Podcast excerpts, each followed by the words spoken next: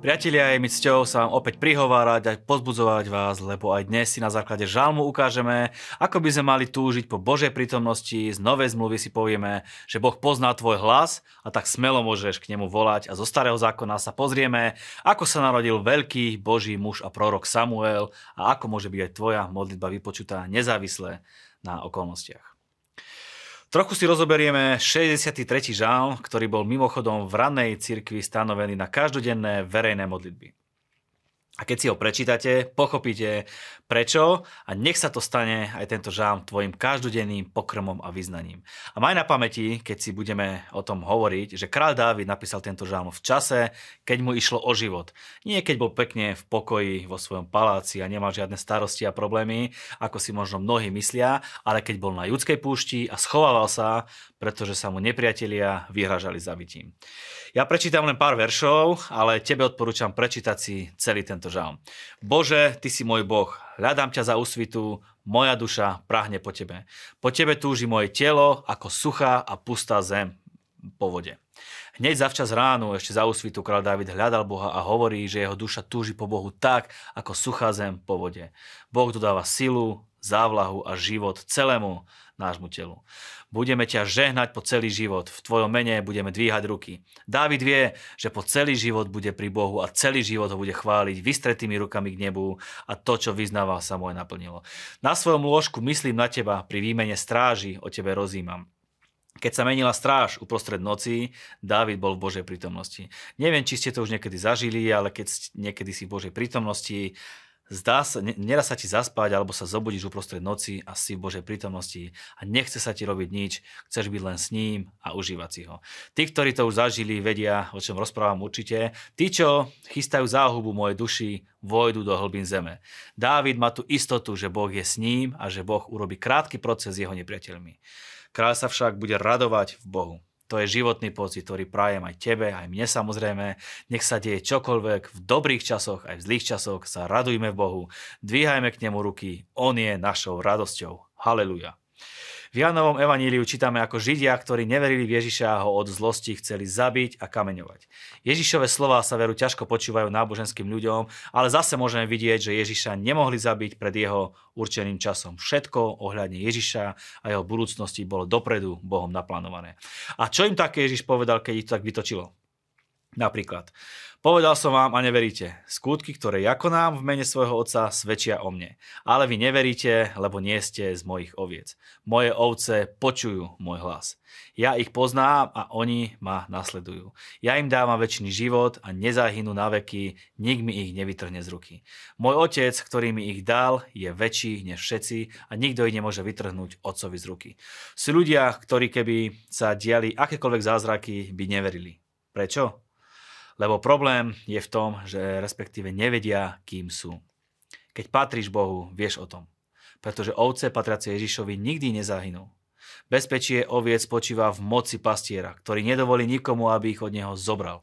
Otcová moc alebo ruka je väčšia než moc akákoľvek, akéhokoľvek nepriateľa a preto sú jeho ovce v plnom bezpečí. Je to úžasný pocit vedieť, že nie si na veci sám, že on ťa chráni, dáva na teba pozor a nikomu nedovolí, aby ťa zobral spod jeho ochrany a spod jeho rúk.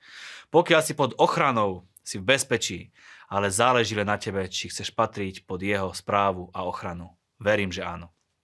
V prvej Samuelej knihe je toho tak veľa, čo by som mohol povedať, lebo sú tam totálne vzrušujúce príbehy, ale mám zhruba dve minúty, tak to nejako skúsim. Hovorí sa tu o mužovi Elkánovi, ktorý mal dve ženy, Annu a Peninu. Penina mala deti, Anna však bola neplodná. V tej dobe nemať dieťa bolo veľmi ponižujúce, Anna sa trápila, túžila po dieťati. Jej sokyňa sa jej kvôli neplodnosti posmievala, urážala a trápila ju, až ju doháňala k slzám, takže ani nejedávala. Ona sa však svojej túžby nevzdala. Napriek tlaku a útokom sa nevzdala svojho sna a verila, že dieťa bez ohľadu, verila v dieťa bez ohľadu na okolnosti. Išla teda do hospodinovho chrámu, do Šíla a modlila sa tam. Ináč Čílo je reálne miesto v Izraeli, dá sa tam ísť aj dnes, odporúčam. Počul som to napríklad aj také svedectvá, ako sa tam manželské páry modlili za deti a Boh ich vypočul, takže je to pecka. Anna si však hovorila v srdci, keď sa jej pohybovali len pery a hlas nebolo počuť, Eli, ktorý tam bol a videli ju, ju pokladal za opitu. Dôkaz o tom, že sa môžeš modliť v srdci aj vtedy, keď si napríklad ja neviem, v autobuse, v čakárni, medzi ľuďmi, proste kdekoľvek, nezaberiete to dlhý čas, len si srdci stále s Bohom aby ma niekto nepochopil zle, tak nie len v srdci a potichu sa máš modliť, nevýlož si to zlé, je to skôr výnimka. V Biblii máme o mnoho viac príkladov, ako sa ľudia modlia hlasno, expresívne a vylievajú svoje srdce pred pánom. Potom Elkána poznal svoju ženu Annu a hospodín sa na ňu rozpomenul. Po nejakom čase Anna počala a porodila syna. Toto sa mi veľmi páči. Potom Elkana poznal svoju ženu Annu a ona porodila. Ak bojuješ v tejto oblasti neplodnosti napríklad, môže stáť na tomto verši. Keď sa modlila, slúbila Bohu, že keď ju vypočuje, odovzdá dieťa Bohu.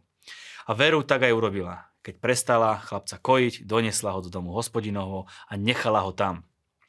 Vydávala ho iba raz za rok na sviatky, keď zasa prišla do Šíla. A vieme, kto sa narodil. Narodil sa veľký boží muž a prorok Samuel, ktorý pomazal Saula aj Davida za kráľa. Jeho úlohou ako božieho reprezentanta v tomto období dejín Izraela je blízka tej Možišovej, pretože on viac ako iný zabezpečil pokračovanie zmluvy pri prechode z obdobia vlády sudcov do obdobia kráľovstva.